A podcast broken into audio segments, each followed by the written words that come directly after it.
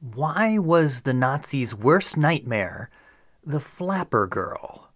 We tend to think of the flapper as a fun but relatively innocuous fad of the roaring 20s, but in fact, she attacked gender norms in interwar Germany. Indeed, she was such a threat that the Nazis created their ideal woman in direct opposition to her. You see, the kind of woman that emerged in the interwar period between World War I and World War II was, for many people, unacceptable. That kind of woman, called the New Woman or Die Neue Frau in German, was epitomized by the flapper girl that we're familiar with from the Roaring Twenties, but with the social tension dial turned up to 11. She embodied everything that conservatives like the early Nazis hated about what was happening to their country. We are going to see today what she was like, how she led directly to Nazi ideas of what women should be, why they hated her so much, and finally, how they rallied their anti Semitic hate machine to stamp out this frightening phenomenon, the flapper girl. I'm B.T. Newberg, and this is the history of sex.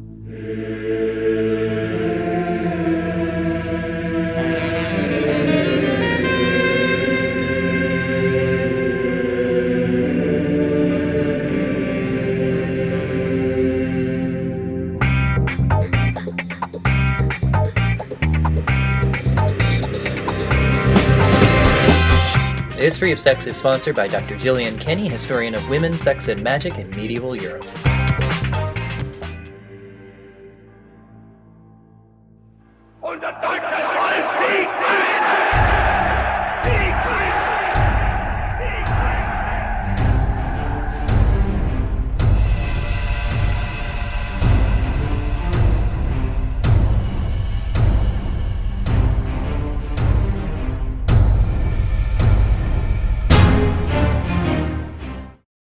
Flapper girl was a middle finger to traditional womanhood.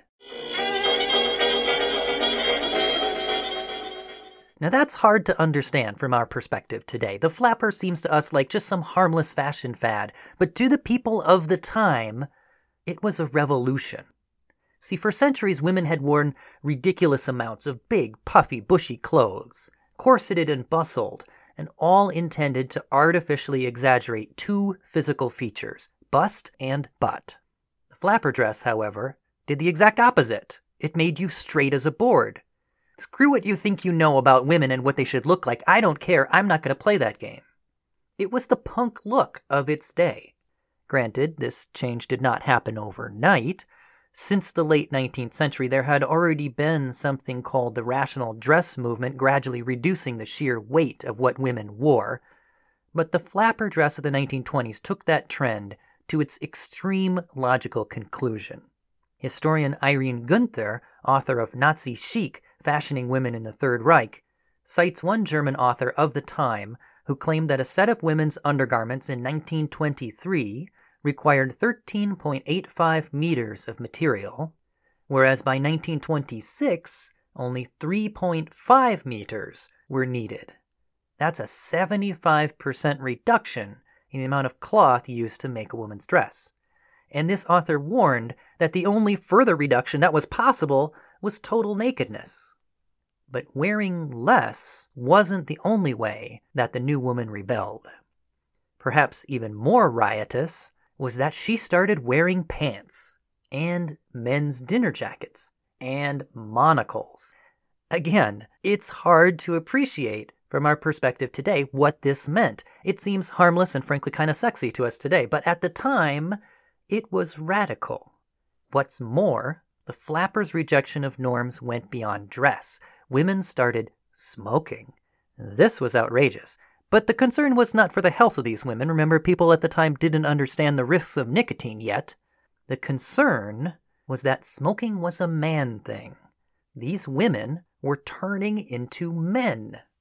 Guenther writes Exacerbating these deep fears were the highly visible changes in female image and conduct, public smoking and drinking, provocative dancing that exuded sexuality, the widened use of cosmetics, the stunning popularity of the short haircut, which went by such names as the page boy, the bob, the shingle, the Eton crop, and the Bubikopf. Now, this haircut that she's describing, this is the same women's hairstyle that we're already familiar with from the 20s, cropped just below the ear with a curl trending forward on either side. You know, very elegant and feminine looking to us today, but not so at the time. The German name for it that Guenther cites, Bubikopf, is quite revealing in this respect. Bubi means little boy, and Kopf means head, so Bubikopf literally means boy head. It's the cut that makes you look like a little boy. Sounds cute, doesn't it? But it was not cute at the time. Rather, it was aggressive. As much as the punk mohawk shocked people of the 70s, the Bubikopf rattled those of interwar Germany. And as the 20s went on, the Bubikopf was replaced by an even more masculine look, sleek and brushed straight back.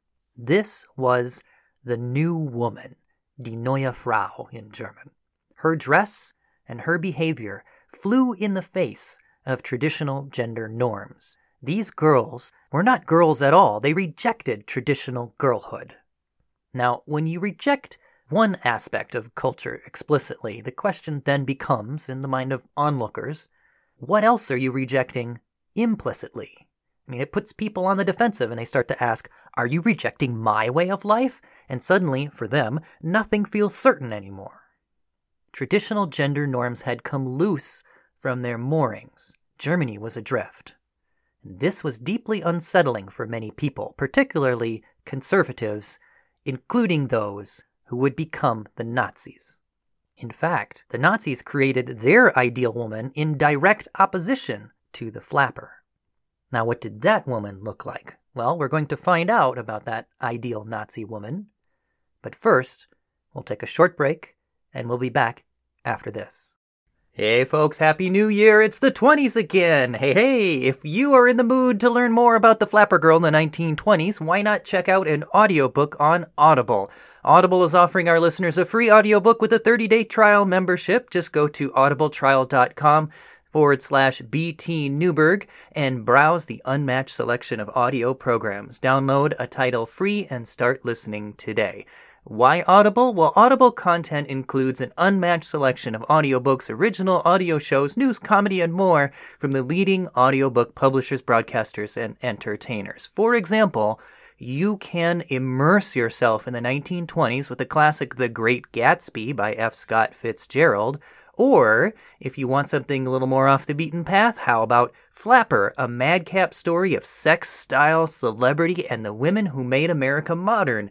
Historian Joshua Zeitz gives us over 11 hours of stories, facts, and fun about the women of the roaring 20s in America, whether relating what the rules of dating were like in the 20s and how those rules were broken or chronicling the lives of some of the era's brightest stars, this audiobook is a wonderful, colorful, and comprehensive history of the country's first sexual revolution. And I loved it. I think you will too. You can find this and more on Audible. And if you do, let me know. We can have a little book club together. To download your free audiobook today, go to audibletrial.com slash BT Newberg. Again, that is audibletrial.com slash BTNEWBERG for your free audiobook. And now, The History of Sex presents this.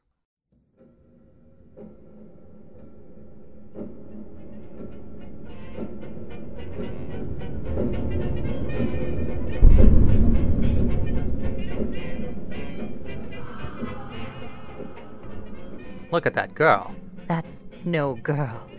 In a world where men were men and women were women, something is changing. That short hair, that dress. Is it a man? Is it a woman? What is it? Invasion of the body flappers. That body, it's straight as a board. Masculine women, feminine men. Which is the rooster? Which is the hen? It's hard to tell them apart today. This summer, terror dances. All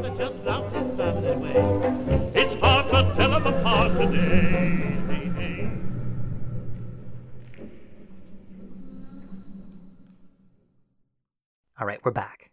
So the new woman, epitomized in the Flapper Girl, went against everything conservatives held dear. Point for point, the Nazis crafted their ideal woman as her opposite.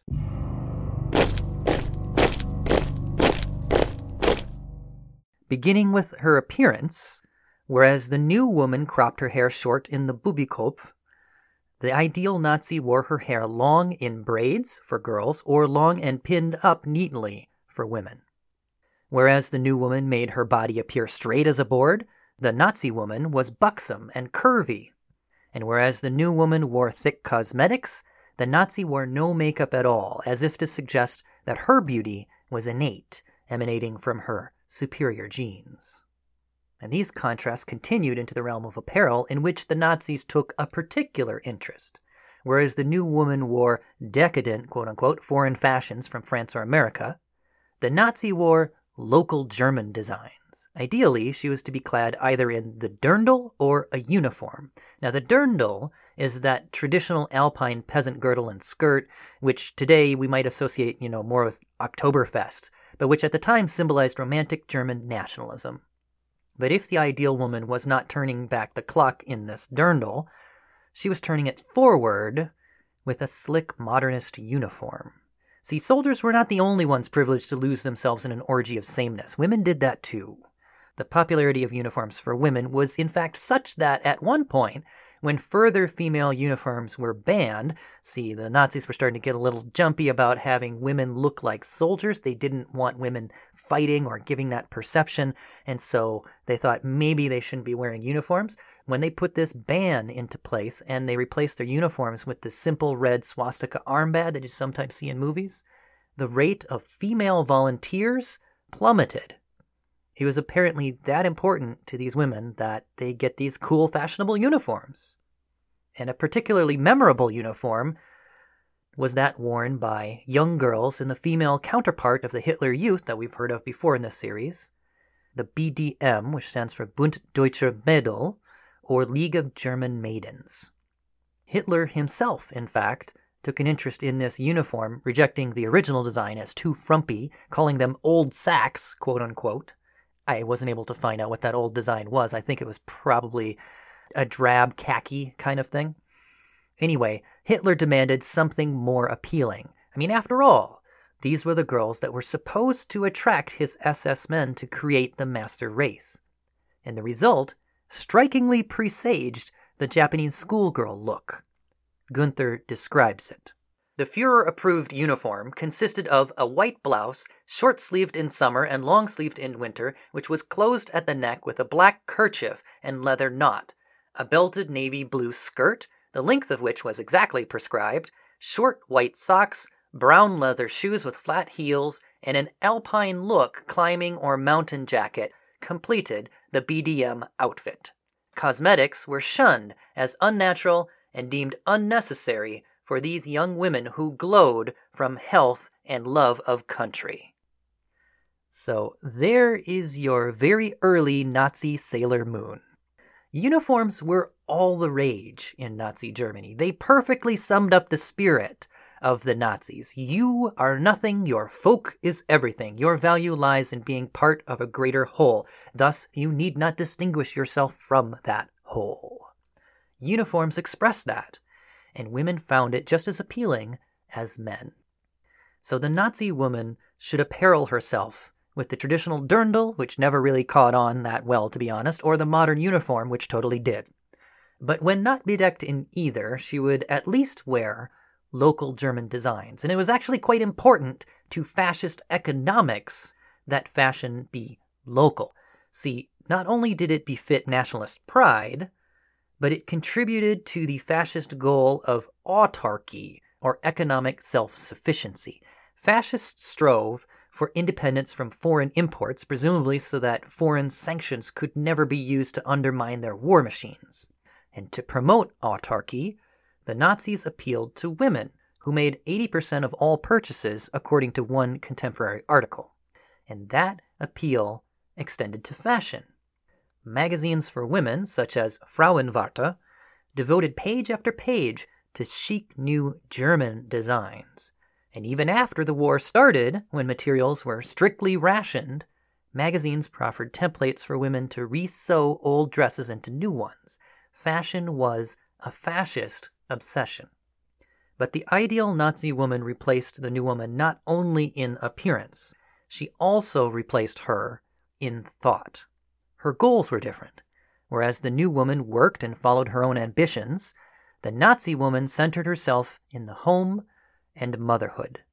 Propaganda posters showed blonde braided lasses in rustic bucolic settings or bare breasted nursing a child, really just summing up that message of what she was supposed to be. Her role was portrayed as not less than men, but different. And Reich physician leader Dr. Wagner wrote, quote, the prolific German mother is to be accorded the same place of honor in the German folk community as the combat soldier, since she risks her body and her life for the people and the fatherland as much as the combat soldier does in the roar and thunder of battle. Unquote. Hitler himself, in fact, gave many speeches extolling the heroism of women, saying, quote, The woman has her own battlefield. With every child she brings into the world, she fights her battle for the nation. So a woman's war was not a field, but at home, her weapon not the machine gun, but motherhood. And a special medal called the Mutterkreuz, or Cross of Honor of the German Mother, was awarded to those who bore large numbers of children. The gold went to eight. I mean, seriously, Germany would have loved the Octomom. That's kind of what this ideal is right here. Nazis wanted women to be Octomoms. The ideal Nazi woman may not have carried a gun, but she fought in her own way she was equally a hero of the fatherland. Now, if this rhetoric strikes you as a bit hollow, well, you're not alone. It strikes me that way too. However, at the time, large swathes were persuaded. As Karen Lynn Brashler notes in her thesis Mothers for Germany, Hitler never tired of boasting that he rose to power on a majority of women votes.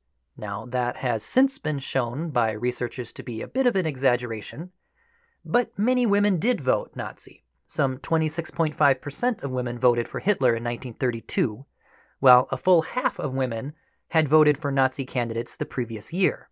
How's that for a kick in the pants, huh? I mean, new women suffragettes had fought and fought for the right to vote, finally winning it in 1918. And then by 1933, the very women that they empowered helped to elect the most patriarchal regime that Germany had seen in ages but it was true. The thing about Nazi propaganda aimed at women was it gave them something to do, something to be, something to embody. Brashler writes Both Hitler and Goebbels, in their speeches, give women a role in society. They tell women that they are different than men, and that is something to be celebrated. They play into women's pride using words such as vital and important. Believe it or not, many women connected with this rhetoric. Brashler cites a 1936 issue of Frauenwarte, in which author Gertrude Scholtz Klink writes that women are just as vital to the success of the state and the race as men, but, quote, women should first care for those who need her help as mothers of the nation, unquote. Scholtz Klink then denounces the feminism of the past by saying, Empty intellectual thinking or a superiority complex have never saved a people and she concludes by noting women of the Weimar period had forgotten how to, quote, subordinate themselves to the law of life, unquote, i.e., to surrender themselves to motherhood. Now, here Scholtz Klink is saying that it's not men to whom women must be subordinate, but to natural law. Women are the only ones who can give birth, and therefore, with this miraculous power in their hands, how selfish is it if they refuse? Women must fulfill their destiny by becoming mothers. That's what she's saying. The Nazis gave women something to be, and that something was vital. That's how giving a child to the Fuhrer, i.e., bearing a child out of wedlock to help get the population back up, became no longer a mark of shame but a mark of pride. The Nazi woman felt herself a part of something. Revolution was in the air. It demolished the old womanhood and ushered in something new. It was patriarchy, yes, but patriarchy reimagined. Neo patriarchy, you might call it. An order for the modern era. Women would have a high seat in that order. That seat might have been slightly below and behind men, but it was still a place of honor. Now, of course, today we know all this was hogwash, right? There were 111 women in parliament before the Nazis rose to power, and then there were zero. and, and there's just no contest. Women were far more empowered in the Weimar Republic period that preceded the Nazi regime than in the Nazi regime. And Hitler himself, in fact, is quoted as saying, quote, intelligence in a woman is not an essential thing. And he also said, an intelligent man should take a primitive and stupid woman. That was a real Nazi quote. I'm not making this up. You couldn't make this up if you tried. Nevertheless, at the time, women still flocked in droves to the Nazi cause. Disenchantment with the Weimar era and enchantment with this charismatic new leader was such that the Nazi message was warmly received by many women. In short, the ideal Nazi woman was the opposite of the Weimar New Woman. The rejection of the New Woman in favor of something even more modern. It was the new New Woman. While she may seem horribly atavistic to us today, you know, a throwback from the past, at the time, she appeared the very harbinger of the future. The Third Reich would last for a thousand years, and she was what it would look like. So, how did all of this happen? How did the new woman emerge in the first place, only to be replaced by her opposite? The Great War had turned the world upside down.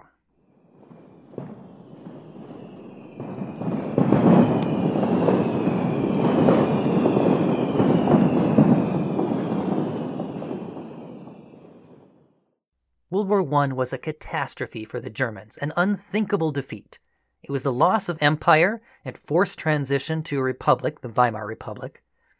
And it was the loss of an entire generation of men. And when I say men, I mean men. The trenches had been filled with males, and those not slaughtered outright came home wounded, amputated, shell shocked, and traumatized. Those were men. But it wasn't just men that went to war. See, women went to war as well just not to the front lines. They went to work.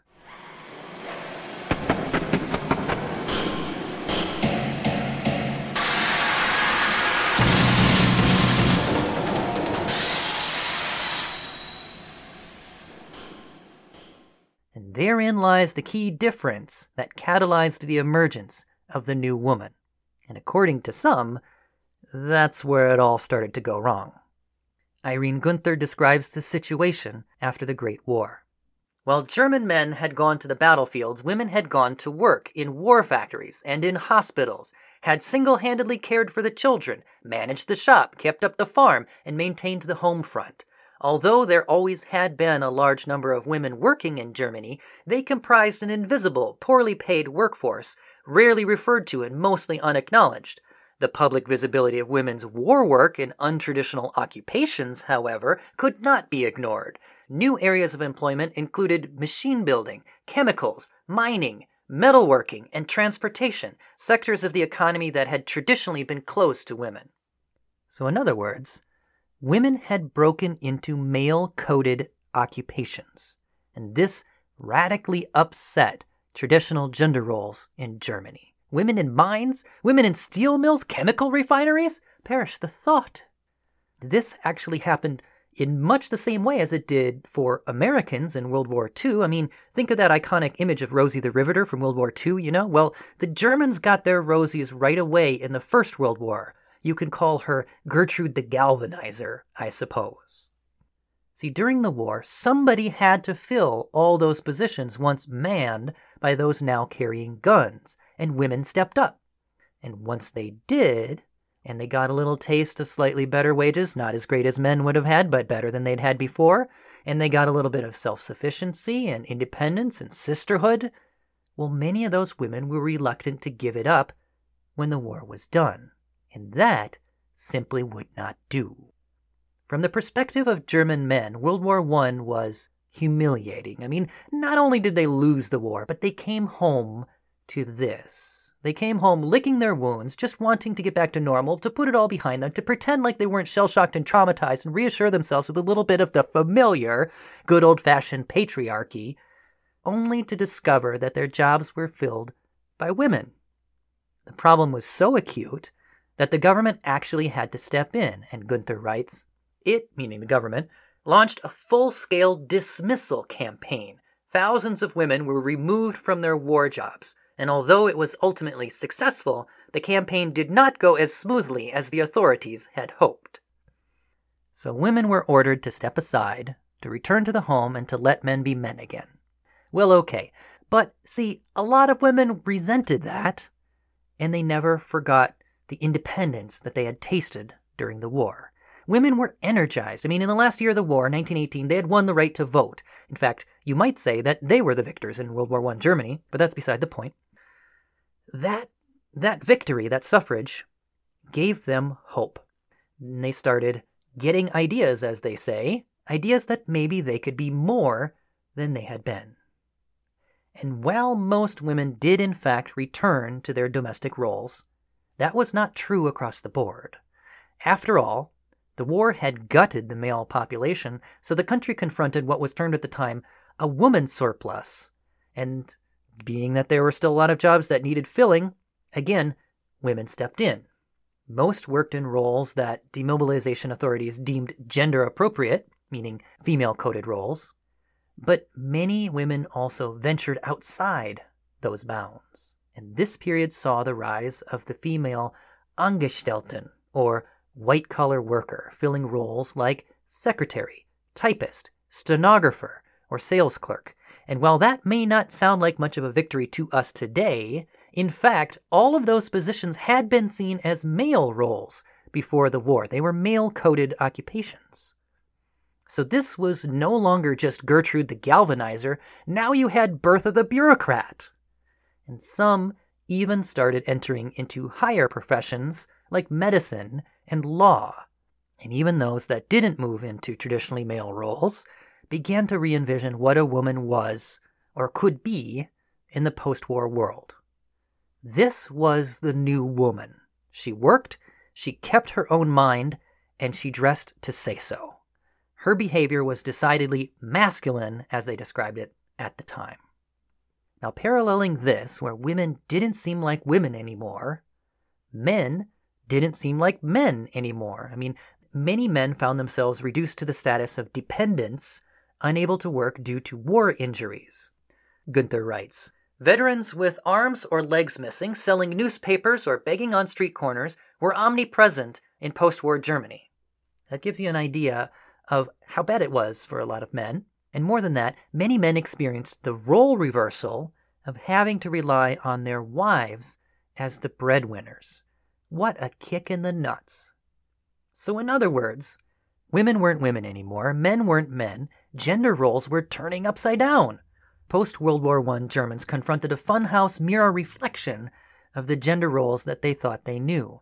I mean, what's happening to the world when women go to work while men stay at home crippled and jobless, trying desperately not to admit that they have complicated feelings about the war they just fought? What kind of women were these, and what did that say about these men? This was not the world that they knew. It was a brave new world, and brave new worlds are always terrifying to somebody. Usually it's the ones who stand to lose. The new woman, with her short hair and independent attitude, not to mention her dancing, was the perfect symbol of the zeitgeist, you know, the spirit of the times. And some thought that that spirit was a demonic spirit indeed. In fact, a 1925 article from the Berliner Illustrierte Zeitung bore the bellicose title, Now That's Enough Against the Masculinization of Women. This had gone too far, in the opinion of many. This was exactly the image that the Nazis would invert. Their concept of the ideal woman would be diametrically opposed to the new woman, which was epitomized in the flapper girl. On every single point that the flapper girl represented, they went the other way. If the flapper girl was straight as a board, the ideal Nazi would be curvy. If the flapper was dolled up with makeup, the Nazi would be natural. If the flapper was independent, the Nazi would be subordinate. And if the flapper was a foreign influence, the Nazi would be native through and through. The ideal woman of the Nazis was the anti new woman the anti flapper. And yet, the Nazis could not simply round up flapper girls and toss them in concentration camps. So let's now finally talk about how they attacked the new woman.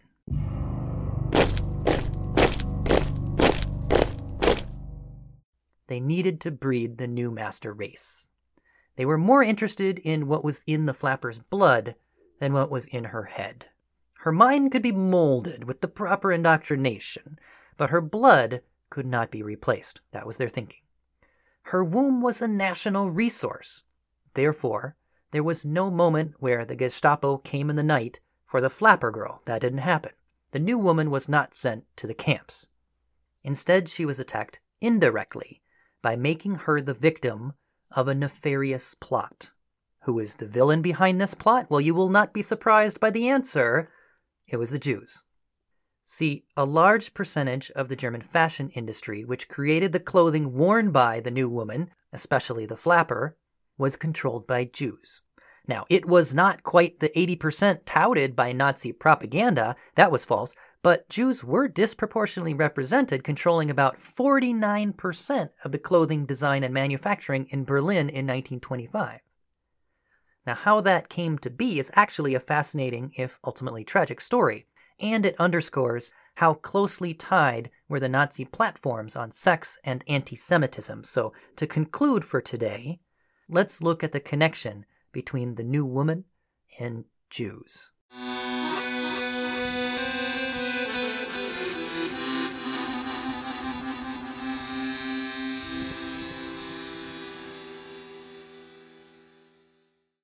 Since medieval times, Jews in German areas had been legally limited in their transactions with Christians. For example, they could not sell new clothes to them. They could, however, sell used clothes, and so many of them became peddlers of second-hand apparel. Then, in the 17th century, a textile shortage after the Thirty Years' War led the father of Frederick the Great, Frederick Wilhelm, to relax this restriction just for 50 privileged Jewish families, and the descendants of those families grew and prospered. Later, Napoleonic influence in the early 19th century eventually led to the emancipation of the Jews upon German unification in 1871, allowing them to freely capitalize upon their by now centuries of experience in tailoring. Eventually, they developed a new sector of the fashion industry called confection or ready to wear clothing. See, whereas previous clothing had been tailor made to fit each individual customer, this was the genesis of the buy it off the rack style clothing that we are so familiar with today. You know, like you, you go to Walmart or Target and you get a size that you know will fit more or less, no tailor necessary, and done deal. This was called confection or ready to wear clothing. This was a boom for Germany. Guenther writes. By the late 1890s, the outerwear overcoat sector of the ready to wear industry alone officially employed 50,000 persons and had sales, foreign and domestic, of 120 million marks. Those numbers kept climbing as the 20th century began. In 1913, on the eve of the First World War, export figures for fashion and related goods had practically doubled, increasing to well over 1.5 billion marks the fashion industry and its various branches were exporting more than any other industry in the nation, approximately 15% of the total value of all German exports. So, in short, although Paris remained the center of high fashion, Germany had conquered the world with ready to wear fashion, and Jewish clothiers had catapulted Germany onto the world stage. They had done a favor for their nation, indisputably. And yet, for all their efforts, they were thrown under the bus. It was just too easy of a sell for Nazi propagandists. See, Jewish ready to wear magnates were, first of all, visibly unperturbed by the economic hardships of the Weimar era, including the massive inflation that we heard of, and that rankled feathers. So pundits attacked them with relish. And after all, what could be more scandalizing than the stench of a quote unquote inferior race on that which is closest to your very body, your clothing? I mean, the propaganda practically wrote itself. That is how the Nazis attacked the new woman by attacking Jews. The new woman was not herself to blame. She was just a victim of a nefarious plot. Her penchant for foreign fashions and behaviors was due to the hypnotic powers of Jewish tailors. And the woman herself was salvageable. She only had to be brought to see the error of her ways. Then she could be refashioned into the ideal Nazi woman, i.e., the dutiful, heroic, and thoroughly domestic mother of the fatherland. And in this way, the Nazis were able to eradicate the new woman without eradicating her womb. Now, when all this was over, all the progress in women's roles made during and after the Great War in the Weimar Republic period was basically reversed. Yet it appeared at the time like a step forward. I mean, women had embraced their suffrage, voted for Hitler, proudly stepping forward, declaring their own subordination. Women had spoken, so they said, and what she said was All hail the patriarchy.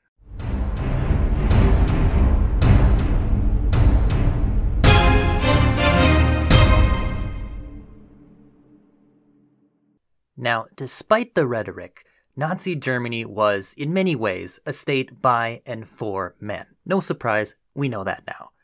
But speaking of which, what was it like for men? I mean, you might think that it would be one long bachelor party for them, you know, an endless series of yeah bros and fist bumps.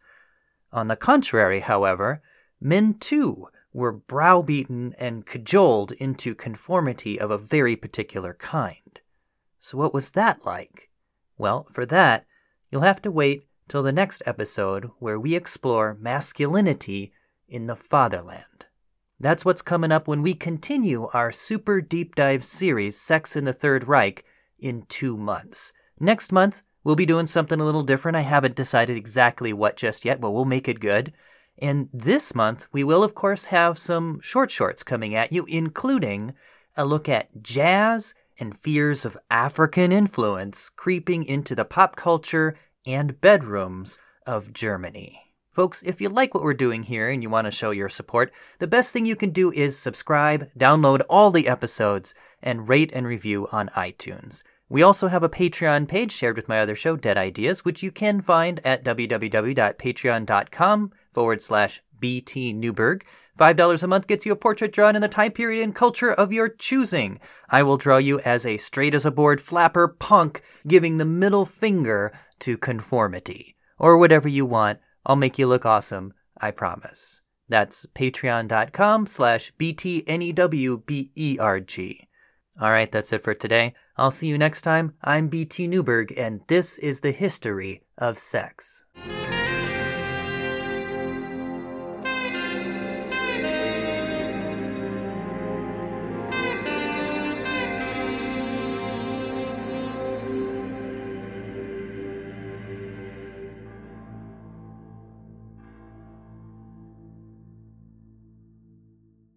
Podcast theme music mixed from tracks by Kevin MacLeod. For additional credits, references, photos, and more, see our website at www.historyofsexpod.com.